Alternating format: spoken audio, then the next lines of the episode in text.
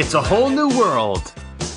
Um, oh, by the way, can I can I can I just start things off with an embarrassing story? real quick? Yes. Yes. Um, you guys like embarrassing stories. Why wouldn't you? So, um, before before the world was plagued by sickness, um, I would go and drop When was Augie that? off at school. When when were we not plagued by sickness? This this is like late January 2020. A No, no, we were, we were pretty sick. We were pretty sick in Right. January. yeah, Pretty gross. Um, but at this point, things were normal. We we went outside. We drove in cars. We talked to people without masks on. We wore clothes when we to these- Yeah, exactly.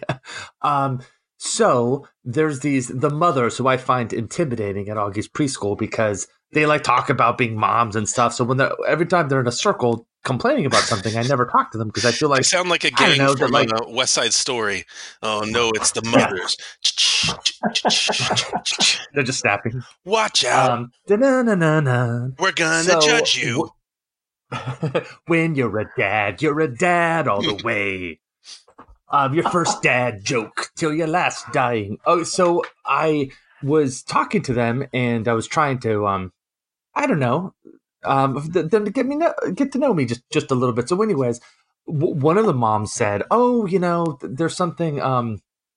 You know, we we moved to a new neighborhood. It's it's just it's a whole new world. And I leaned forward and said, don't you dare close your eyes.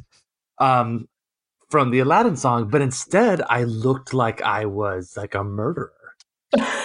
because I basically just leaned forward to these like these three women and just said, Don't you dare close your eyes. What day is And it? And then I thought they were Don't all you dare close your eyes. but I've always just have referenced that line of that Aladdin song because I just feel like it's really weird.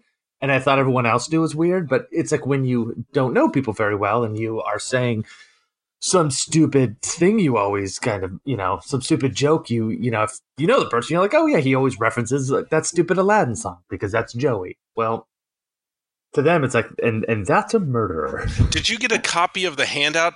I can show you the world. Shining, It's full of splendor. shimmering, splendid. so this was in January. I don't. I mean, This I don't was last have it like let's I'm be not honest. like This was last week. It was, but it was like you know months ago. Um, so as far as you know, that was like that was one of the last interactions you had with that group of moms. Yes. Oh, they- for sure. Yeah. No, totally totally. to So every time they think of me now, as like That's creepy pretty- Joey. Augie's, Creepy, uh, oh, it, no. it gets better. Augie's Magic creepy carpet, dad. Joey. Yeah, and, and the thing is, I for some have this stupid uh, desire for people to like me, and now there's a lot of these people that I'll never see again because Augie's going to one kindergarten and they're going to other ones. So these people will probably never see, and and I have to know now that the last thing, my last impression, was me going, "Don't you dare close your eyes! For you and me.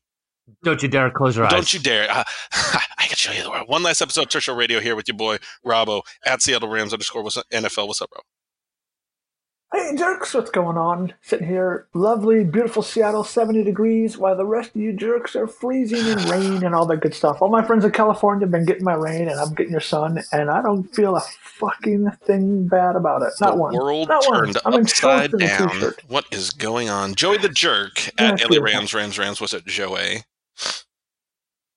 It rained for three weeks. Boo hoo. We're totally going to be fine, Robbo. We're going to get the sun.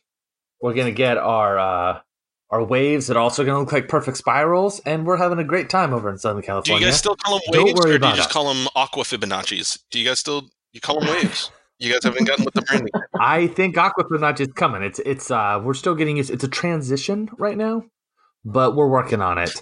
Uh, the other thing is um a a nice part about California is that we're just getting over our wet our wet phase, and then everything will Our be on wet, fire. our wet in a phase—that's weeks, a, that's a thing. That's a phrase I don't like to hear. Yeah, that was that was my nickname in high school. Oh, the Um, teenage years, my wet phase. Man, he's just always wet. Just just don't close your eyes. Don't you dare close your eyes. Wet Joey. Wet Joe. There you go, Why is wet always wearing Joey. Yeah. you never know. So here we go. Here, here's the, we last potted in, in December. Oh boy. We've last potted since December. Uh, four major stories. Number one, Todd Gurley and Brandin Cooks are no longer Rams. Number two, uh, the Rams general off season. Uh, number three, uh, logo and uniforms. That was the thing. And number four, Corona. Where did Joey Robbo? I'll let you guys decide. Where do we want to start? Can, can, can I jump in real quick, Robbo? And uh, just an addendum to number four Take it, is uh, the biggest story of all time, broken by uh, Jay Glazer. Is Let's do it. Brian? Because I mean, honestly, I'll just say right now that uh, the Jay Glazer story, where he pumped it up for an extra day, and he's like, tomorrow night it's going to be this just earth-shattering news that we're going to get. It's like super important How many non-Rams he's gonna fans have any idea who Brian Allen is? Do you think there's anybody who wasn't a Rams fan that Uh-uh. remembers Brian Allen? Was there one? Well, it, it, it's kind of some, like some Michigan Yeah. State alumni. yeah, but people don't know centers for teams that that that that much, and and even even that it was just so lame that it Do you just think they were like, oh, I thought his feel name like- was Brian Michigan. I forgot that guy. That was all the It- what's it's his the name? boy- It's Wet Brian. I think it's I think it's less about Brian. I think it's more about I think it's the boy who it's the Glazer who cried wolf. I feel like he's kind of lost all this credibility for me. I just feel like I made him look like a clown. I think people thought we were going to get He real got- news that we were going to get He got crushed. Yeah, because you know why? I think everybody was like has always questions about what's happening with the season Yeah. and when's the start date? Are they going to Yeah. delay it? And I think for a second people trusted him that he had the story. So everyone was like, "Okay, well we're going to find out tomorrow night. I guess it's going to be this big news story." And then he just kind of falls on his dick. It just Yeah. I don't know, it's embarrassing. It's almost as if you both read all of the replies to that tweet didn't. he said. I went through and looked at it this morning because I thought we might talk about this. I thought, let me like look at the top, you know, twenty or so replies, and people were hammering him for you broke our trust. Why are you talking about huge news when you when it's about a fucking guy who nobody knows about? Um, yeah, it was like everything you mentioned were in those replies, and so it's a, it's perfect that you guys mentioned that because like point for point, those are the replies he's getting. What I think is I think it was two things. Number one, we've got so much corona in our lives that when somebody says, "Hey, I've got a sports thing," it's like, "Oh yes, give me a sports thing," and it turns out to be Yes. corona again. It's like, "Fuck you, man!" Like anything non-corona would have worked here. Anything, and that's what I think what everybody thought it was. At the same time, the whole idea of, "Hey, I've got big news." Somebody has the pandemic. Like, yeah, no shit. Like, Right, that's why it's a pandemic, is everybody's getting it. That's not new. I mean, I get it, it's news, but to hype it up as if it was going to be a big thing, it was definitely deflating. But I also think it was very predictable. Um, I mean, it's it's 2020. There is no news. We're all just dealing with Rona. How how are we dealing with Rona? It's not. It's not like he said. It's not like he said the Taylor Swift concert at SoFi. Has been Oh my canceled. God, what are we going to do? Ha- has, has that been World tour. officially canceled? It's been officially canceled as of today. Yeah. Oh, Yeah, I, I missed that story. Um, Well, Yeah, you don't follow Jay Glazer then. Clearly, uh, I don't- he was. He was. Give him a break. He was too busy laying naked on this couch with no family members home, just enjoying his freedom Wet with his Jay, goggles and Uh, his Wet Jay. you, white you made a picture. You keep. You continue to make the picture. Um. Well, let's. Okay. Here's a question for back to Joe. You are now a school a school marm. You're a school I'm a school teacher. marm. Uh, we're learning about cotton in the Great Depression, and we're learning about World War II, and we're doing science experiments about the weather. All things I thought I would be doing with my life. Well, okay. I have a, I have a, I have a question. Is is um you As a seem school you teacher, Probably. I'm quite well positioned to answer this, so go ahead. uh, well, I, I guess that's my question. Is Go is how many um how many obstacles are you coming across where you just don't remember what you're supposed to be um you know helping your helping your child with is there just some stuff you like totally forgot or you just like got wrong or you're like oh, i didn't pay attention that year or just just big kind of knowledge gaps and stuff Yeah. Half of it is terminology that you forget. Yeah, and half of that's what I was about to say. Half of it is terminology that you've forgotten. Like I don't know what the name for that is. A an Erlenmeyer. Fl- I don't even know what an Erlenmeyer flask was, but I think that's an Erlenmeyer. Half of it is the stuff you forgot. The other half is just new. Like they just change the way they they talk about stuff. And so, like, they Uh-huh. don't carry the one anymore. It's like, well, how? I don't know how Mm. to do. That. I mean, I know the answer is twenty-seven. What is that? Is that the is that the picture of a taco? I don't even know how you got 27, but whatever. I mean, and so, so she'll ask me, "Well, do you want me to do?" I'm like, "No. do it the way your teacher says. Ignore my weird old like because when she sees me doing it, it's the way our parents used to write it down on like their their handheld Mhm. slate. You know what I mean? And they would have the Yeah, weird yeah. old 1930s math. Like so, that's the way she looks at my math. Is like, how do you do math like that, Dad? That's weird and old. I'm like, I guess, man, but this is it. so. Half of it is the stuff you forgot. Half of it is that they've just changed the way they teach stuff and talk about stuff. Yeah, it's because you have to do it with your right hand because your left hand is holding a glass of whiskey and a cigarette hanging from your mouth. Don't use your left hand. That's your evil hand. That's only for your nighttime activities. Right hand's for learning. Evil hand.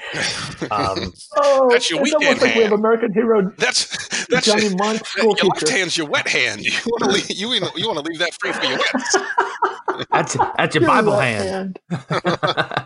That's your Sunday hand. you got a. Yeah, yeah, yeah. and then you got your Saturday night at two thirty in the morning hand. Don't, you don't want to break that in front Nobody of the children. They don't that know what hand. those fingers have been. Yeah, That's why we have we call that we call that This is your school hand. This is your cool hand.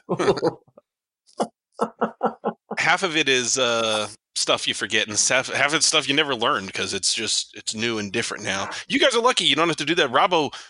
But now, what what is your what is your Corona like? Do you you get to you get to do the outsides, Um, but you don't get to do them with people? What do you do? yeah. So we, I was Washington State, one of the the first the first state in the union with the Rona. Yeah, Uh, so we locked down pretty early. I've been, and my company acted really early because I, I work in the heart of uh, like the tech center of Seattle. So uh, Amazon, the whole area. So we all shut down. I've been, this is the end of my seventh week of working from home. My wife is at four. So, uh, you know, I'm pretty much wearing nothing but, but clothing that, uh, has elastic waist. am I the haven't only one who's like anything that- dressing every day? I see people making fun of sweatpants. Yes. Am I the only person yeah. who gets like fully dressed like a psycho?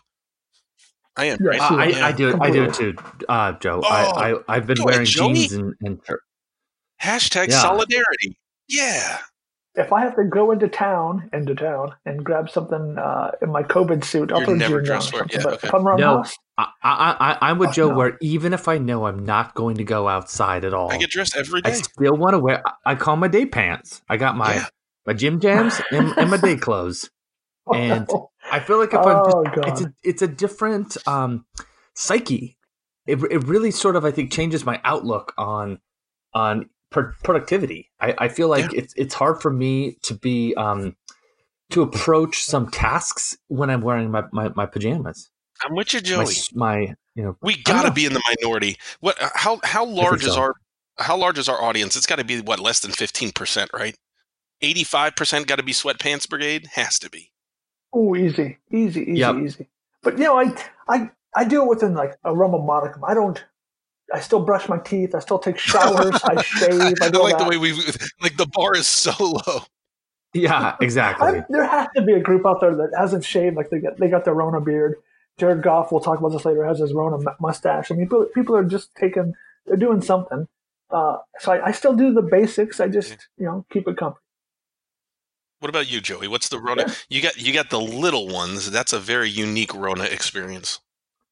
I think there's there's there's kind of different groups of people here where it's there's there's people who have kids over the age of five. Yeah. And I think they're having one experience. You have the Yeah. people who have kids under the age of five are having a different Very experience. And then the third one Very is the people who do not have children. And Yay!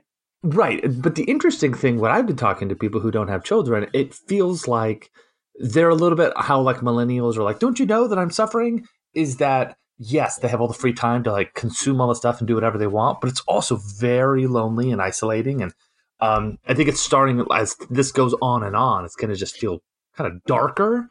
Where I thought at the beginning of this that I was like, nobody has it as bad as I do. And I don't know anymore because we're getting into like a groove and you're living your life and it's becoming normal. But, um, because I think at the beginning you're just like you're getting all the board games out. You're like, okay, we're gonna have fun and do these activities. And now it's like, well, that's not sustainable. I I, I can't play The problem with Candyland. the I board games under what is the board games for the under fives? What what do Oh, board man, they're games do y'all terrible. do? They're sneaky Oh, they're gonna snacky squirrel and uh, sneaky snacky squirrels. uh, It, it's it's games you never heard of. It's like I a don't game from the Discovery Cube. It's like the dinosaur game, or or you know the basic ones. is Candyland and Chutes and Ladders. Sure, a sure. game. Yeah, yeah. And now the new trend, if you go to Target and you look at eating board games, it's a version of some like device. It's like a hot potato type thing. It's like a it's it's like a pig or a monkey, but but it's a lot of one where everybody's adding to it. It's like Jenga, and and then the thing kind of farts or or burps or its Yeah. belly burst open and the banana flies out or, or or there's some timing issue.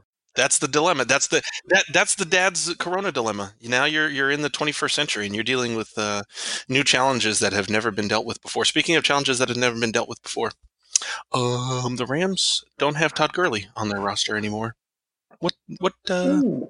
what do we think? I, I, uh, one of my favorite things, and one of the things, maybe one of the only things, I wish we could have had a discussion about this offseason at Turf Show Times was all the people who a year ago, when we would post, you know, Steve Wyche reported at NFL Network that, um, you know, the Rams talking point was that his knee had suffered from wear and tear, or that, uh, who was it? Ben Howe, I think, at The Athletic was the first to use the term arthritis, or when Ian Rapoport would have something, and we would post it at Turf Show Times, and you'd get some response of, "Why is this How news? dare Why, you? why are we still talking about the knee? Who cares? He's going to be fine. He's going to lead the league. in Why are we still talking about this? Don't you have anything else? Why is slow news day? Why? Do, I I really would have liked to Negative circle blog. back to people and said, "Hey, um, have you heard about this? Because I I think this is kind of important." I I have okay. I have a question about this. We don't have the answer to it now, but when do you guys think we're actually going to get a true account of what happened the past two seasons with Todd Gurley? The next I did a little when bit ESPN Oh, when ESPN does the thirty for thirty on Todd Gurley in twenty forty six. Yeah. Well, because I think in one way we're going to get a lot of answers just from his time in Atlanta, but also I kind of feel like Sean McVay needs to write a book at some point, or or like Les Snead gets gets drunk and goes on Rich Eisen or something. But I feel That'd like be great. Not I'd until love one to of see those Les guys Snead leaves. drunk on Rich Eisen. I'd pay for that. yeah, I, I don't. I don't think until one of those guys leaves, you're going to hear something because They're never going to if talk. we know about anything about the Rams, they are locked tight. On and the media is not going to get them to. T- I mean, they've had opportunities, and that was that was why. If you guys read um, Rich Hammond's piece the next day after the Rams released Todd Gurley, uh, there was one sentence in there that I kind of took issue with. Not because I took issue with Rich, but it obscured how active the disinformation had been from the Rams and the media about Todd. And he, he, he wrapped up a par- uh, paragraph. I should bring it up so I can read it. But he said, talking about Todd Gurley and obviously the condition of his knee and how the 2018 season finished, he said, quote, no public explanation was ever given, period. And then he just moved on. Well, hold on. That, that obscures two things. Number one, no public explanation was never given because the Rams worked their ass off to make sure that they never gave one. They could, they could have given a public explanation at any time after the 2018 season, during the 2019 offseason, leading up into the year throughout 2019, leading up to his release, after they released him. They could have given a explanation and they have denied that opportunity for whatever reason but they've done it consistently. So it's not just that a public explanation was never provided. It was that one has never been provided despite repeated attempts from various media officials to try to get one. At the same time it also obscures a failure from the media to get the rams to provide one. So if we're going to if we're going to learn about todd gurley's needs it's not going to come from the rams. It's going to come from atlanta No. media if they're going to do it. It's going to have to come from atlanta media trying to figure out hey what the hell happened in why are you even here? What happened in los angeles? It's not going to come from la and that was where i kind of i tweeted with rich a little bit. We talked in the dms was this idea of of kind of acceptance from the media like is the media okay with the fact that they failed to get the rams to provide an answer i think the it looks like the answer is yes they're not going to like is Lindsey Thiry or gary klein going to ask about todd gurley moving uh, Absolutely not. why would they ask about it? He's not on the team. So there's got to be some level of complacency to say, well, the story's over. Oh, well, I guess we just missed it. But it's probably what the biggest story of the Rams personnel over the last two and a half, three seasons is that Todd Gurley looked like an MVP candidate, got a major extension that made him one of the highest paid running backs in football. And before he even got to the money in the extension, the Rams just fired him. Um, that that's a story that really never got unpacked because the Rams denied the media the chance, the uh, look into what would have impacted, and instead all we got was a referendum from the Rams essentially saying by cutting him that it's not worth the headache for whatever reason. Okay, so here's a question I just don't understand: is were they protecting Todd like in a way, maybe inadvertently, but by not a talking about the injury, but B Yeah. not putting him out there to fail because We don't know. it's not like it's not like his numbers were really that indicative of a problem. Sure. Sure. And it's really his usage, right? So the fact that they had his usage so low for what he was being paid and what he was doing in the previous season is that it just left us to assume, right? Do you think there's one scenario where maybe they just didn't want to damage his trade value and then Right. that got that that just Mhm. unraveled and then they just lost it anyways by the low usage. But it is really curious because if a, if they didn't see that much value, if they were like, "Hey, we're going to cut this guy in a year," you'd think that they would have used him more and then just let let the injury sort of play out. I guess it just Yeah. feels Which like is why I think I think they approach it with we think he's going to be okay because they did the whole offseason of like work, work, work, work like management. We'll just manage him, and they Yeah. got there and it was like, all right. I just I don't think they knew, and they thought if they give. I think they honestly thought if we give him the rest and do what we have to do this offseason, we might get eighty percent of Todd back or whatever. And then they got to training camp and they realized, oh shit, we we don't we don't have this. And then they drafted they drafted his now replacement last year and never never used him. But uh, I, I think I think honestly, my thought is that they just thought that they could they could just get by by not doing anything for seven, eight months, nine months, and then they got there and really realized, okay, you know, he he's still shot. It, it just he's not the same guy. And if anyone who's listened to this thought at, at all at one point last year that he was the same guy, they weren't watching because he had no explosion. Yeah, he was still productive in some sense and his limited touch, right? He still had a bunch of touchdowns, but they were all there was nothing with any burst. It was all situational. Um, you know, Malcolm Brown had had just an effective year with his, his touches. It just he wasn't special. He wasn't the offensive player of the year like he was in what 2017. Um, it just it just didn't happen. And I just I think they honestly thought we rest him, he'll be okay. And then they got there and realized, oh shit, he's not okay. And we sent him this deal, and you know, let's Yeah. just get through the season and we'll deal with it afterwards. But I I think I think They it's one of those three things, right? It's either the idea that they they wanted to wait to the season to see how he could be used, like you're talking about, Rob, or B that they wanted to protect him, let's say publicly, but also privately. You, Joey, you don't want to have a star of your team and then misuse. I mean, we saw Sterling Gurley for the first what two months, right, where he was really upset. Whatever it was, oh, Um, yeah. it, you, you don't you don't want to look at all the teams that have had stars that have gotten pissed off whether it's football or other sports. When you've got a superstar and you piss them off what ends up happening? Look at what happened in jacksonville with their entire defense. You pissed off a bunch of really good players and now they're almost all gone. So you've you've got to be conscious of managing those personalities not just for him but now they're going into a contract negotiation period with Jalen Ramsey. You don't, you don't want to go into that having pissed off Todd Gurley and Jalen Ramsey saying, well, look at how they treated Todd. I'm, I'm at least going to ask for another 10, 15% guaranteed money because of how Todd got treated and not knowing what could happen in my career.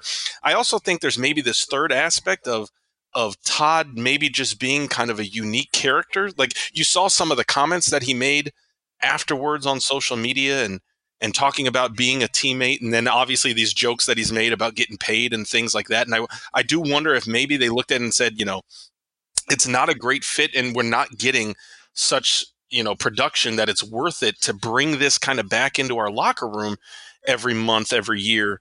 Um, if you're not going to get the MVP level Todd Gurley, and I, you know, it- the the issue was never the quality. Sometimes I know Todd, uh, Rob, you were talking about the burst, but it was also the idea that of uh, unreliability, and I think no game was more central to that than Pittsburgh coming out of the bye. That was Week Ten, mid November. It Oh, was yeah. it was fourteen to twelve to start the first the fourth quarter, and the Rams get the ball and go with Malcolm Brown at running back. Right, uh, don't get anything. Pittsburgh gets the ball. Yep. Uh, we get a safety. Oh, no, it was was it twelve to twelve, and we got the safety, and then fourteen to twelve, and Malcolm Brown, uh, and then you get a third drive after they get the field goal. It's now seventeen to twelve. Finally, you get Todd Gurley in. You don't give him a carry, and then you get the ball back for a last second drive, and it just peters out. So you had four possessions in the fourth quarter. Todd Gurley didn't touch the ball. So that that was kind of indicative. If you're looking for like a beginning of the end, was that you had a game ten. Even if you're on load management, Yeah. by the time you get to week ten and the Rams were, I want to say five and three because uh, we had had that two game winning streak against Atlanta. And said, you're five and three. It's November. You need to win this kind of game against Pittsburgh on the road with a chance to really beef up your record going into a playoff push. And you don't give Todd Gurley the ball in the fourth quarter for whatever reason. That's the kind of thing where you say, well, if we're not going to do that, why is he on the team for as much money as we're giving him? And the answer was, well, he's not going to be anymore. Yeah. yeah. And someone else joined him. It, it feels like they just had no faith that they would give him a chance, but it was so kind of yeah. half-hearted yeah. and and just it was just like, oh, here's a touch, and then uh, you know, a couple a couple possessions later, here's another touch. It, it it felt like why don't you just keep giving him the ball and then see what he is? And I think that's what fans want. That's why it's so frustrating. Is because it's like, well, if he's going to fail, let's see him fail rather than you, you just see a, a glimpse of him every every once in a while during a game, and you come out of the end of the game and you're like, oh, was he? Where was he? You know, like he was just so hard to. He was just invisible, and they just didn't know what to do with him, and, and it's over, and we're done with it. And um, it's interesting because real quick, just making connection to Brandin Cooks, that seemed like a much more tangible um, under uh, um, reasoning behind losing him. With Brandin Cooks, you understood. You're like, okay, here's a guy with this big contract. He's had what five concussions in his career. We, we saw that. We saw the impact of it during the season. I think people can go, okay, that guy has concussion issues. Whatever his value is, okay, but you understood why they wanted to move on from him because they were like, oh, maybe it's more valuable to have the second round pick than to have Brandin Cooks since we, you know, have a, a, a deep roster at wide receiver. Like that made more sense. But I think with Gurley, it was a little bit like, okay, well, we didn't use Darrell uh, Henderson at all last season, so he's our running back, our RB one now, and we're fine. Is a little more you you scratch your head, and it, it just seems a little bit more surprising and more of a taking a step back than the trade with Brandin Cooks, which I feel like was more of a of a positive, a net gain. If we can compare, if you're going to compare the two transactions, I I feel like we're looking like a better team with the Cooks trade rather than the. So here you go. You, you of, talked about surprising. Gurley. Oh, go ahead, Rob. Go ahead, Rob. I, I look at both of them though. I look at both of those. I look at both of those in a combination, like a package deal. Yeah, they they were both for different reasons. One was, you know, at the end of the day, they're both about money. But you know, one was an injured player, another one's you know concussions, whatever. Uh, but look at the front office, and and if you are Jalen Ramsey, and you mentioned this earlier, Joe, you have to look at the history of what the Rams have done with with signing guys and then cut cutting them loose before they see the money. They got signed Tavon Austin. They talked him into a uh, contract reduction, some miracle, and then they traded him. Uh, they've got rid of Robert Quinn. They got rid of Alec Ogletree. I mean, there's a history there with this regime of signing guys and getting rid of them. And if you're Jalen Ramsey and they want you to sign a deal, there is no way you start any contract negotiation without saying guaranteed money first. I don't care what the number is, but this is the guaranteed number. I'm not going below this because without it, it's it's just false numbers, and, and they've proven that they don't give a shit. They will they will eat. What are they eating this year between those two players? Uh, I think they could split Gurley because it's going to post June first, but still, we're looking at thirty like thirty percent thirty percent of the cap, something like that. Then they're just going to pay players not to play for them. Uh, you have to, you have to if you're if you're a, a player who's going to sign an extension with the Rams, you have to look at the guaranteed money and just insist on what you want because the rest of it you're probably not going to see it. They'll they'll get what they want and they'll they don't care about doing it. Uh, it's I get it, uh, but I just I God when it happened with Brandin Cooks, I get the Gurley one, but with the Brandin Cooks one, I'm like, you know, you just signed this guy to the, this huge deal and you just fucking you continually waste your cap. And we're we're in the you know you trade not only are you trading to get guys, uh, Joe. I think you mentioned this when it happened. Uh, you traded a first round pick for, for Brandin Cooks, then you signed a big deal and you cut him when that player who ends up being Isaiah Wynn for the Patriots, and yeah, he was a little hurt, but he's on year three of a cost controlled contract.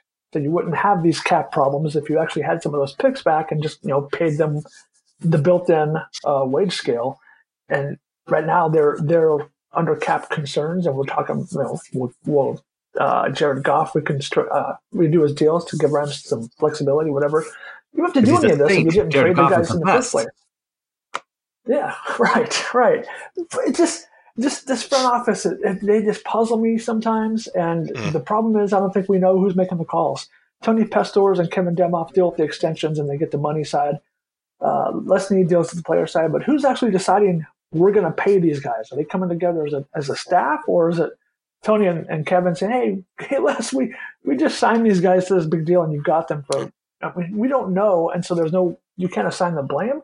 So I'm going to lump them all together. And that's so, that's the most frustrating part for me this, this offseason is just the realization that fuckery, we mentioned it earlier, when I think of Rams front office, I think of fuckery because did they also have I something was that about was to pivot. If you want to talk about talk about dysfunctional down the road cap well. concerns, whoa, buddy. If there's ever a picture that explains the confusion coming out of the Rams for 2020, how about that draft hat? How about that beautiful new logo? How about everything that went into the Rams? I, you've you've got to appreciate like the Atlanta Falcons. Hey, here's our new uniforms. Get hyped. And here's the Cleveland Browns. Hey, here's our new uniforms. Get hyped.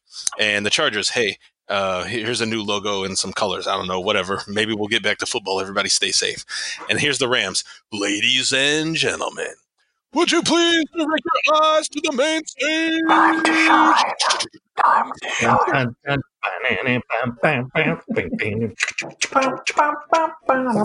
Please welcome straight from Canada, the You know what? all-time leading record-selling artist of all time, Celine Dion.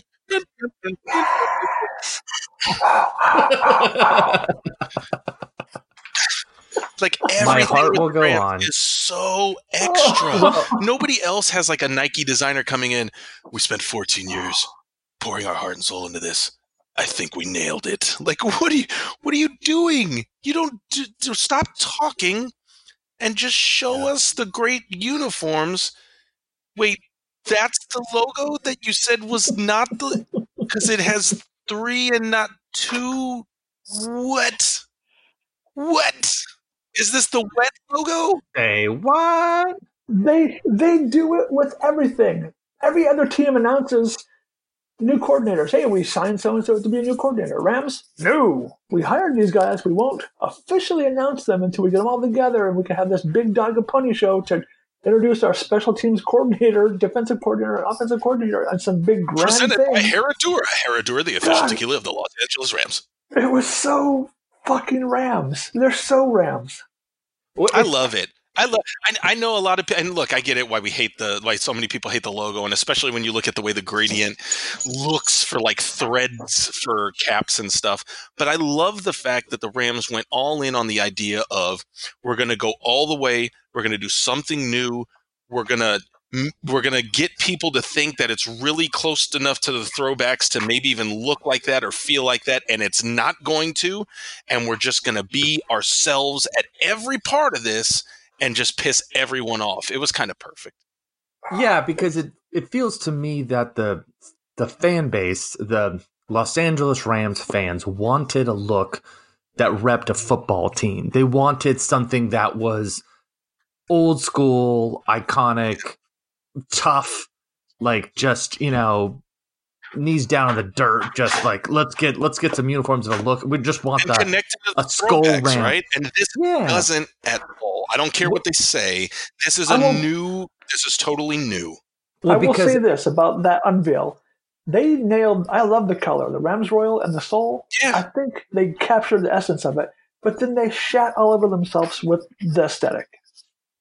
I think took I think something that's the beautiful issue is and that wiped their ass with it. When when you go on the website and you and you look at their sort of um, their videos and their and the, all, all their sort of um, explanations of, of the look, it feels like Beautiful. they're really going for a corporate lifestyle brand. And as cynical as that sounds, I think that's really what they're doing because they're trying to get these PSLs for SoFi Stadium, and they know that they just went with a primary logo of like a ram, it, they're just going to look like a football team love them or hate them. That's that's you know, just like the Detroit Lions. It's like boom, it's a lion. That's it. Boom. You like the Lions? You don't like the Lions? Go fuck you. That's what it is. With this, they want to think, well, how are we going to get lawyers and Hollywood moguls to go to these games and to to care about it as much as you would as the Los Angeles Football Club, which is now has this sort of vibe of being really cool. And that's if you have people coming in from town and you're trying, you have your clients, you can take them to an LA, LAFSC game. It's going to be it's going to be impressive and fun, and there's going to be an energy to it. And I think the Rams fans are looking at that and thinking, okay, well, how do we kind of just get people that don't even like the Rams to like the Rams? I'm sure that that was said many times in these meetings. And it really goes back to their desire to grow the fan base. And we always kind of uh, said that to ourselves that, that this rebrand isn't about the real fans. It's about the fans that, A, aren't fans, but are going to go to Sure. Rams, Rams games and, and, and, and pay for parking. Or the not, overpriced I was going to say, or the not fans who are going to give them money. Yeah, yeah, because I was b- before we started this podcast, I, I went back on, I went to like the Rams.com and I was looking at their sort of explanation of it. We scroll down and you can see the animations and they, they, they show the evolution of like, okay, well, here's the LA Rams logo and it morphs into the Rams head. It's the same iconic ram horn. They're really leaning into that. It really feels like for at least five years, that's what we're going to have. And there, there, there might be some changes along the way, but right now it's been with the old school fans or or any fan really is that that's been a, a pure rejection there's been maybe a, a minority of people saying i kind of like it like steve mason some people but most people are like no it's corporate dog shit we hate it the primary or the secondary logo of, of the of the uh, ram head is fine but people have notes and people are already changing and immediately penis? switching it. Hey, who does that Logo? I mean, who, who get who gets any logo of any team in the last like five ten years? Is instantly like our people are changing it like right away in Photoshop. It's like, what is this? And and I think it adds to the fact that the Rams have the most confusing aesthetic out there. If you just do LA Rams image search, you're gonna have still the blueberry and gold. You're gonna have the throwbacks. Now you're gonna have this. You have the blue and white. You have all these different color palettes all these logos. No one knows what's what or or what, what's the team. And if you still want to rep your team right now, and you want you have a car and you want to put something on your car that's LA Rams, what are you gonna get? What are you gonna do? Like, are you gonna get this new logo? Are you gonna get the sticker and put on your on your windshield? Like, probably not. And I think it's this thing where now you have like the real fans are like rejecting what this new look is, and so you're so this sort of um, waiting period is still going to keep on going because they're going to have to wait till some people pick up on this. I think the LA Clippers had the same issue when they did their rebrand. It was kind of stupid and no one really liked it. And so it's like, well, the Clipper fans, they just eventually had to like adapt to it and they just wear the stupid gear because that's what it is. But I think I am um I was pumped for this logo reveal. I I was I was more excited about the logo than I am about the uniforms. Uh, because aesthetically, I feel like anytime you go on the internet to like look up team stuff. It's like the logo is all the thing that comes up. You, you watch the game, you got the logo right by the score. It's always there visually. And I think now we have this stupid LA thing. I'm starting to kind of soften on it a little bit. It's just so Oh. different. And I think people, you know, fear change and hate Yeah. change. And I get that. And I kind of hate it too. But I think that there's a part of me that maybe in three years, I'm going to write some ill advised 700 page thing on why the logo's not that bad. I'm not there yet, but I feel like maybe I could get there. Well, I think you also have to be able to lean into the discomfort of the change and the discomfort of the new and the discomfort of the the the, the weirdness of it. The same way, Joey, we got to lean into Jared Goff's mustache. Why hasn't he had a mustache until now? What do you, thi- is this the is this the first time when you can look at Jared Goff and be like, you know what, that man looks like a leader. That man looks like my quarterback. you know what? It's also like th- that man is going to go and just tie one off at the uh, the local brewery. He and he eat too many, has uh, to chicken grow wings. his mustache out until it matches the horns, doesn't he? Doesn't he have to get like a handlebar on the end Yes. that matches Uh-huh. the Fibonacci sequence, that matches the curvature of the wave, so that you and almost like a gradient of dye in his. Mu- he's got to do it. You- I, I, Demoff is gonna am make him so it. here for this, Joe. I am so here for this. I think this is an iconic look. I feel like this mustache Yes. that Goff has is here to stay. It's epic. It's amazing. And yes, if he if, if he can make it curl and get some must, and if Higgs can maybe be his little mustache uh, guru and and really help him through it. But right now, it's it's on point. It is Hey, hey. Higgs, check, and I feel like he does. check this out. It's it's my soul patch. Get it? Soul. Oh, He's, I'm telling you, he saw a photo on the Ra- on the Rams alumni wall of Jack Hacksaw Reynolds, middle linebacker, and he's like, "That is my look." I'm telling you, I'm going to post you boys this picture. This is what he was going for, and I fuck it. I mean, I'm here I, for I it. do, Do it. I do I'm like the idea that it comes after like Gardner Minshew, who was like the most popular and maybe not great quarterback of the last Mhm. what ten years, came out just because he has an aesthetic that everybody's like, yeah, no, that's awesome. And Jared's like, well, what about? Oh, I want, I want to be cool. I can do that. Yeah. bro. Uh, uh, real quick, off topic. Do you guys have any stock in Gardner Minshew being a uh, a good quarterback, or do you think he's kind Well, of? Well, I know who doesn't is gonna be a Leonard little- Fournette. When your own running back is out there saying, "Hey, let's get Cam Newton," and your quarterback's probably like, "Hey, man, bro. I'm right. I'm right next to you." Yeah, right. But maybe you know Leonard Fournette is not going to be in the Jaguars forever, but Gardner Minshew will. This is one of the things when we start talking about football is the 2020 season for college and NFL. If if we get it, it's going to be so awesome. Tom Brady isn't even with the Patriots. What the hell is going on? The NFL is so weird now. I I I obviously we're all craving sports and we're all going to crave football when we get closer to this.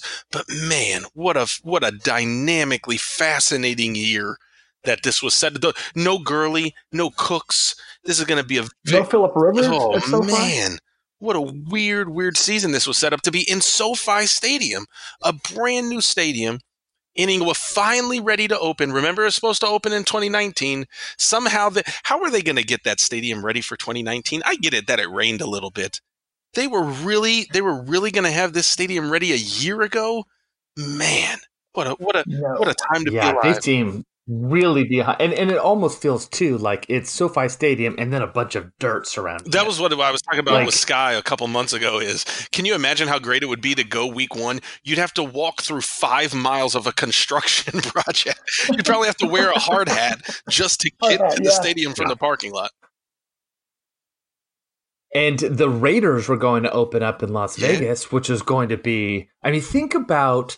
I don't think we even talked about it that much, but a season of NFL football running through Las Vegas is so exciting. The fact that there's going to be eight games. That you imagine being in Vegas that weekend if it's like the Raiders are playing the Jets. Imagine how insane Vegas would be with a bunch of Jets fans in the sports book going to the, Ra- the What would be the, Raiders what would be the worst I mean, fan base I that you don't that. want to have in Vegas? Is it is it the Bills? Is it Philly? Can you imagine? Can you imagine twenty thousand Rob Gronkowski's traveling to Vegas to party with a good team? Like, because they're they're going to be sneaking. I good think I think this year. Patriots Raiders would be awful Jags- to be around. Jags I think uh um Jags fans. Um uh, Eagles. I would I would say that like Eagles. having a bunch of Philly fans with Raider fans in Vegas sounds like a Motley Crue video. I see lots of mullets in our future. Yeah, exactly. A lot of just drunk women punching each other. Here's here's a question Um, for you guys. what We talked about. Where's that stadium? Is that stadium down by Mandalay Bay? Are they at the end of the strip? I don't know where it is in terms You know, Las I Vegas. mean, No, that they're um it, it's it's it's in the I think it's in the middle, but Is just kind of a side of little bit freeway? like a couple blocks off.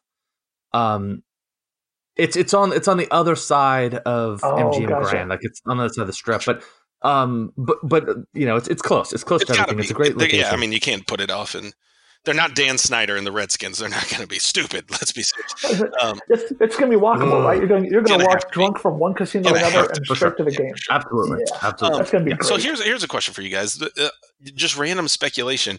How is this going to? I know I know we're doing this NFL draft thing, and we're going to shout out to Roger Goodell that yeah, what we need is a sense of normalcy. Yeah, good good call there, Raj. Yeah, thanks, Raj. in the most abnormal time of any of our fucking lives of acting like the NFL is normal.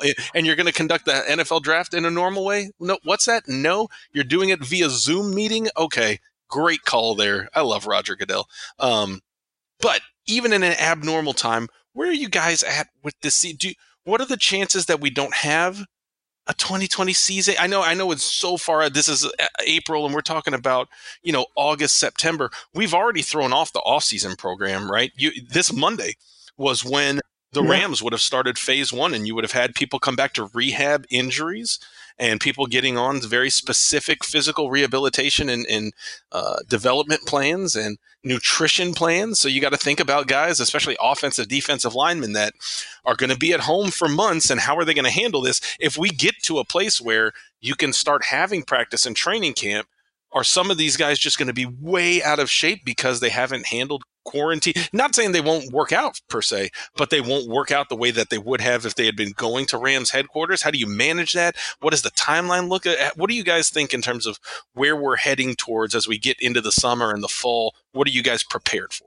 I was actually thinking the exact same thing. That uh, you know, training camp came about because dudes used to have a nine to five job, and then it was like, oh, football time, I have to go get in shape. Where you know the game is evolved now, where they stay in shape, but they can't go to gyms. They have to do home gyms, whatever. I think the Rams even put a video out. Who who is it? Uh, who was working out at home? Samson Ebukam. He's David like, Long I got on Amazon about the band. David Long, yeah. Yeah. So they're all doing like their home workouts, but they don't have the the access that they've had before, where they've had the world class training facilities. So they're doing shit in their home and trying to stick. But gonna, there's going to be a period, and then are we going to see more injuries because because yeah, of this? Yeah, exactly. It's it's fascinating. Yeah. yeah. What do you think, Joey? Have you bought any tickets? Are you? Oh, would you be comfortable going to a game in September as things stand in April? What do you think? Uh, no, I, I I can't imagine right now going to a restaurant yeah. in September. So going to a game seems like for sure not next year for me. But you know, I don't know. I had asthma as a kid, so I have to be a little more um I think uh, cautious with this sure. whole thing, you know. Um and I feel like going to a live event it has changed so much that people haven't even got their heads around because the answer that's hanging in the air that seems to make the most sense is the answer that don't people don't want, which is living in a future where going to live events is a, a, a, it, it's a it's a choice you make, and I think a lot of people aren't going to make that choice. And who it, it's unthinkable. And go, going to like movie theaters or a, a concert or a football game sounds really like scary and you could die from it or you can kill your mom from it. It just sounds so intense. The stakes so, so nothing high. has changed for the Raiders fans. It seems like a normal Raiders game. nice. Exactly. And so that Eagles Raiders game, come on, a lot of dead moms. But um, I think. Can you imagine, like Dr. Fauci, like I, I we have I, to keep the elderly away from Eagles and Raiders games. It's very unsafe for people over sixty. If I had to guess on what I would expect for the season, I probably would think that the games at SoFi Stadium are going to be either closed to the public or they will be open to the public and it will be an embarrassing showing because there's going to be a lot of people that just don't want to go to the game. So if the Ooh. NFL and and, the Rams are going to be like, hey, no, oh yeah, no, definitely. There's dumb people, but East, I don't think there's seventy five thousand dumb people this, eight times East Lansing season. yesterday showed that there were there were a lot of idiots out there. Right, but but in Los Angeles, but, I think it's it's it's not the Los Angeles is really doing this isolation yeah. thing pretty admirably, and I think by you asking them, hey, go into this multi billion dollar stadium and get coronavirus, I feel like is maybe the wrong city to ask. But I feel hmm. like you do have a lot of. I don't want to throw too much shade on the Inland Empire, Orange County, but they would be more likely to go because. No, seriously, it's it's it's not even like oh fuck Riverside because I, I like I, I've spent a lot of time in Riverside. I like Riverside, but those um those citizens of Riverside are much more likely to be like, hey, this is stupid. I want to live my life. I want my freedom. I'm going to go to the river and I'm going to go to football games. So they'll go. but I, I think the fans, the, the, the Hollywood elite that Demoff wants with this new logo and everything to get them in to pay for the PSLs, like getting some fancy director to buy um, a, a luxury box. They have like I don't a, think they're going to go. A VIP social distancing entrance where you know, if you're the Hollywood elite, you can go in and then you've got your six foot suite where everybody gets six feet apart. Yeah. Uh huh. I mean, that's the thing. It's it's so right now. There's so many unexpected things that if you had contactless concessions. Yeah, but but what happens if these players start getting coronavirus? Do you know what I mean? Is that just like an injury? Is it just like an ACL? You're like, oh, Cooper Kupp has has COVID nineteen, he might die. IR, you put on the IR. yeah, exactly. And so, so, then, if, if players start dying, it's like, well, does that count the salary cap? I mean, how hard are we going to be about this? You know what I mean? It's like it's it's unthinkable right now that we're we're thinking like, oh, once it opens, things are going to be normal. It's like, no, it's we're just going to pretend it's normal. So I let's go to Jay Glazer with an update. Don't you dare close your eyes, Jay Glazer. Um, final the Rams stuff. We got the draft coming up. We got some personnel issues. We haven't really done a ton on the offensive line. I know we've talked about that before. Joey, I had a late piece at Turf Show Times talking about the fact that I wouldn't I wouldn't be surprised if the Rams don't go to the offensive line early, if only because you know they this was the offensive line build that they thought could work last year, and I wouldn't be surprised if they thought that hey, we can improve things and you know, when when guys Joe Noteboom and Brian Allen get healthy, we can bring everybody back. They brought back Austin Blythe. They brought back uh, Andrew Whitworth. That maybe they still feel confident that they can build it up and uh, go in that direction. But obviously, they're going to need to add a running back. They're going to need to add some defensive pieces, having uh, lost a couple guys, especially Corey Littleton, where you don't really have a guy in the middle, as opposed to you know losing Dante Fowler, but you bring in Leonard Floyd, losing Michael Brockers, you bring in A'Shawn Robinson, and then you bring back Michael Brockers. So re- really, the biggest attrition that they might have had was Corey Littleton and maybe Greg Zuerlein at kicker. Um, I don't know. What, do you, what is there anything you guys want to see in the draft? Is there anything you really care about? I talked about it with Sosa earlier today. That all I really care about is that they don't spend a running back in the second round. There's just I, I don't see a lot of value in doing that. As long as they don't do that, I, I, I, could see them getting a quarterback at some point, even even relatively early. I'd be fine with that. I could see them going any position on offense or defense. I'd be fine with it as long as they don't spend a second rounder on running back. Is there anything like that that you guys want to see? Is there anything you really care about? Is there a Cooper Kupp that's standing out for you, Rob, that you want us to get on day three or something uh, like that? I, this will come to no shock. I have not paid attention to the the draft process since the end of the year. I mean, looked at one mock. Well, you've had time Good God! If there was ever a year where you've had I've time, just I've stayed away. I've not done it. I couldn't. I couldn't name a single player in this draft uh, outside of like Tagovailoa, maybe. Holy shit! Uh, I, who's the Who's the uh, LSU quarterback everybody loves? Right. That's where I'm at. God bless you. I, I just haven't God done it. You. I didn't care. I had to ask you guys, you guys today in Slack who the who the big thumper linebackers are, uh, and you came away with uh, what's his who was it from OSU? Malik Harrison. Uh, yeah, yeah. I, I also, but my thought going to this draft because I, it's hard for me to get excited about Rams drafts right now because they don't ever do them. they trade their picks sure. We're going to go five years out of first round pick. Yep. So I'm expecting Les to take one of these two seconds. Five. Or is it five, six? What makes you think we're What makes you think we're going to use a first round pick in 2022? No, I won't. I'll just put asterisk on that one. But I expect one of these second round picks. Now that he has two, trade him back to pick up a third or a fifth or a seventh, like Sosa said, a seventh in 2029. Uh, I don't expect them to use both, and so and I do expect them to take a running back early, um, second or third round. I could I could totally see it. I'm waiting for Darrell Henderson's yikes tweets to come out. Yikes! Um, it's gonna. It's. I see that. I see offensive line coming early. Why? Because Les Snead has drafted something like 14, and none of them have worked. Uh, so he, he loves to keep swinging for the fence. Let's do that again. Uh, you mentioned um, you know, the, the, the, same group who who trusted that and thought that Todd, Todd Gurley would be good again this year wasn't. They're trusting in their offensive line. No, they'll keep swinging sure. at that fence. They'll they'll spend three or four picks because they're going to trade back and recoup a bunch. They're going to get you know three fifth round picks this year, and they'll spend two of them on uh, offensive linemen, and maybe another in the sixth and the seventh, and they'll probably all start this year at some point. That's kind of uh, where I'm at with these guys. I, I the whole draft process. It's hard for me to get excited because they give me little to be excited about. I mean, for years wow. we for, for, two years we pounded the table for John Kelly and Justin Davis. Oh, these guys are going to be it. I think we mentioned it early. You can be a star in the preseason at running back and never be heard from again.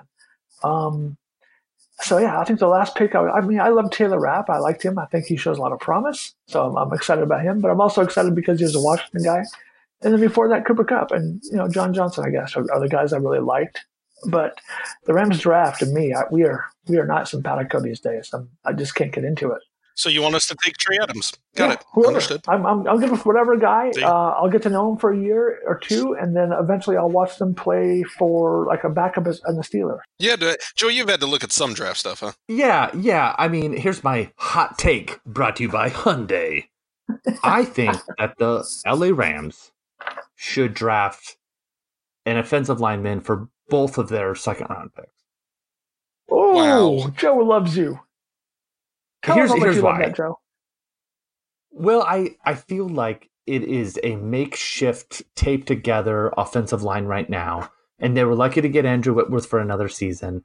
But I don't think we should expect him to be as good as he was last season, which was a step backward from the season previous. And Austin Blythe, yeah, okay, but with Brian Allen and and and, and Noteboom, th- there are question marks, and I feel like let's think of it all as depth because that's the way that they've treated. We've succeeded with our offensive linemen by having depth, and right now we're, we're pretty slim. So I just think we need to restock the pool with big talent, not fourth round, fifth round guys. I think that we should add just some more premium talent to the offensive line and stop worrying about undrafted free agents to be your answer at the offensive lineman. Let's get some get some dudes, you know? Like I I would even try to trade up and get even better offensive linemen. Just let, let's get the future to protect my boy Jared. And then Um, Darrell Henderson will be better because he'll have better protection and, you know, lanes will be opened And- up. It all and starts with the let's offensive line, guys. And Les needs tenure. Has he taken a first round draft pick on an offensive lineman before? Like going for the Greggy, taking, Greggy Robbo. Greg Robbo. taking yeah, taking one of those, you know, blue chip, surefire guys. Les Snead can't draft draft offensive line. Oh, that's that's why I'm, The resume I'm not good. disappointed. He's The resume's not good. Um, the What popular do you guys think internet about thing right Austin now. Jackson? Hey, the uh, popular real internet quick, thing Joe. going right now is Yeah. the is the pick one, and there's like you put a box of nine things that's like you pick three. sure. I did one of those for Rams offensive line draft picks uh, for Les Snead uh, about three weeks ago. and what were your three? Uh, I didn't have I didn't have a three. I had like Rob Rob, ha- Rob Havenstein. Demetrius Rhaney, uh, J- Jamon Brown, and like Andrew Donnal. That's who I picked. But they were Okay. Cody Wichmann's. There was a who's who Yeah. of shit that all at one point this Yeah. organization drafted and popped up as being like the guy. They're not good at drafting offensive line. They're just not. Resume's not good on the offensive line. Understand? You were talking about Austin Jackson. Um, Austin Jackson out of uh, USC, but but other names I want to throw out of just offensive linemen that I have circled on my charts is I like it. Trey Adams out of Washington. I mentioned Ooh. Trey, of course. Robbo's going to love his Washington Ooh. Okay, and also a uh, big boy from Auburn, uh, Prince Tega Wanogho. No, no, no. no. PT Dub. He's, So uh, you can't go Auburn again. th- these are guys that could be available in uh, rounds two and three, and then also oh yeah, no, they're all. I'd be shocked if any of those guys goes first. Maybe Austin Jackson, but that's hard to buy as a first round pick. Yeah, and then also there's a dude coming out of uh, Boise, um, Boise State, which has Sure. been on some mocks of Ezra Cleveland. I would be interested just to kick the tires on those guys. Matt Peart, or yeah, it's a Peart out of Connecticut. Um, I, I don't know. I, I'm interested in that. I'm not worried about a wide receiver. I know that it's totally deep, but I think the strategy to play in the NFL draft this year is let all the other teams Go on one receiver. to take their picks on um, to go on wide receivers and then and then l- let the players fall in other positions and um, so maybe just go best available as long as it's you know not something that we're completely rich with like quarterback You got to. I mean, you got to keep it in there, right? We don't have a pick. Yeah, yeah, you. Are you Are you going to go into week one? no with, but not in the second round not in the second round. Yeah, yeah. not, not in the third round Oh, see, mean, that's where I don't know. like- That's where I don't know. Yeah, yeah. Four- maybe four I four or five? would I draft a quarterback in the third round this year for the Rams? No. Could you make an argument for it? I think so. Well, it, it also depends Sure, on the restructuring of Jared Goff's court, uh, contract, right? Because that that's going to change things when you get into 2022, 2023. Remember that this was going to be Jared Goff's fifth year option from his rookie deal. So you're still talking about a deal that's two, three, four, five years off when you Yeah. can start considering things. But if you restructure it, it may be something where you can't really talk about it until three, four, five years. But if this offseason has told us anything, it's that the Rams are willing to put themselves in a position of austerity that of their own making, where they might look at contracts like a Todd Gurley and Brandin Cooks and say, look, it doesn't matter what decisions we've made. The best thing for us is a sunken cost fallacy. The best thing for us is to make the decision and move on from here and figure it out. Um, I'm not saying that's going to happen with Jared Goff, but clearly they've expressed a willingness to do that with those kind of things. So even if you look at Jared Goff's contract three, four years and say, oh man, there's no way that the Rams would eat $20 million, well, they just proved that they would. So uh, definitely an interesting thing going into the draft. Needs on offensive line. Like you talked about, Joey, the, the two kind of strategies. Do you go with a wide receiver because the class is deep? Or do you let everybody else take wide receivers and you get maybe some of the best day three options somewhere else? Um, need a running back, obviously, to add to Darrell Henderson and Malcolm Brown, although you can get great talents in the middle of the draft, and there's some really, really good running backs. Um, need linebacker help inside and out. Right? Who who are your starting edge rushers for this team in week one? I th- I think Ogbo Okoronkwo. is is this OO's is this Obo's year to finally get a chance to break? Is there going to be a year for him to break through? But if there is, is this Finally, his it was only his second season. He's he's our future. Let's build the statue now. I was going to say, there's a lot of guys that don't get more than two years. Uh, he's going to have to start showing out. Uh, the secondary has always been a strength, but now you're in a position where you've got Jalen Ramsey, you got Taylor Rapp, uh, John Johnson. Is this John Johnson's last year as a Ram? So do you need to start drafting a replacement for him? There's a lot of ways that they could go in this draft.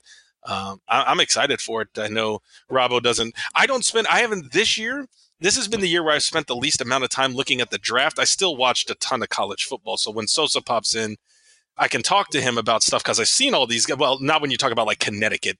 I didn't watch much Connecticut football. But out, outside of that, if you talk about most of the big schools, You're getting soft. I am, right? I'm not watching my He Huskies. I'm not watching Pasqualoni's pups. Uh, it's one of those things where if you if you're talking about Ohio State, yeah, I saw like eight games, seven games. If you talk about I don't know LSU, Alabama, USC, I saw Auburn. Auburn. I saw a bunch of those. If you're talking about Oregon. Wait, Did you watch Oregon? we watched a ton of Oregon. We talked about Justin Herbert. We talked about Herbert? Herbert all year. Where do you think? Where do you want to see Where's he Herbert gonna go? go? I was going to say, where do you want to see him go? I want to see him in fucking Chargers, man. God, how how much would you wants to love go that? See him. You, but, but is that just because you want him close to home and you want to be pulled a little Yes. bit by the Chargers? You want to you want a little yank. You want a little temptation. You want a little Joe Buck narrating You know some what? porn over there. I I I enjoy Herbert talk. So if I'm going to listen to my LA Sports Radio and they're talking about the Chargers, I want some Herbert. You want some I Herbert in want- your orange Sherbert. Uh, yeah, exactly. He becomes so popular that he gets his own brand, which is Herbert Herbert Sherbert. Sherbert. I'll eat that. I'd like it. I'd like him at the Chargers. The Chargers are really interesting. I do, I do wonder what the hell the Patriots are going to do. Yeah, I, I wouldn't be. Right? But, but I also know, like, what are the chances he's going to get Jake Fromm? Like, that seems like a very Bill Belichick. You just get the coach's kid with the, you know, the lack of Uh-huh. superior physical talents, and ends up turning him into a really good quarterback. I'm already grossed up. you know what? Congratulations if he does it. Good Gross. work. Speaking of congratulations, come congratulate us over at Beyond the Horns. We are going to be on every platform ever invented. That's not true. We're not going to be on Facebook, but we're going to be on everything else. Beyond the Horns. You can follow us BTH underscore Rams on Twitter. We're on Instagram. We're on YouTube. We're on Twitch. We're on TikTok. We're probably going to try to do a YouTube thing coming up soon, Robbo. Is that the plan? We're going to do something? That's the plan.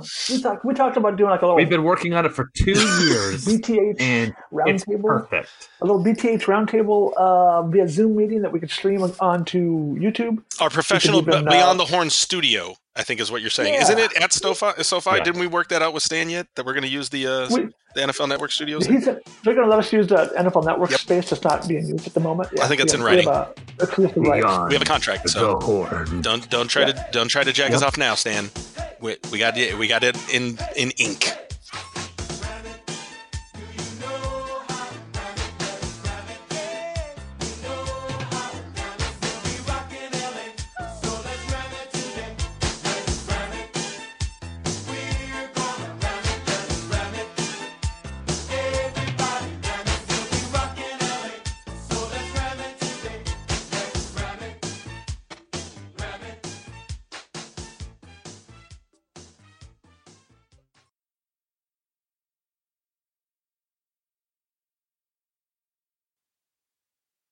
Which oh my god, if you if you thought we were untethered before, good lord, Oh boy. Mhm. Yeah. times fun times ahead. Once you see that morning ram, you'll never be the same. Yeah, sign up for the morning ram. Sign up for the morning ram. I can show you the I can show you the world. Don't you dare close your morning ram.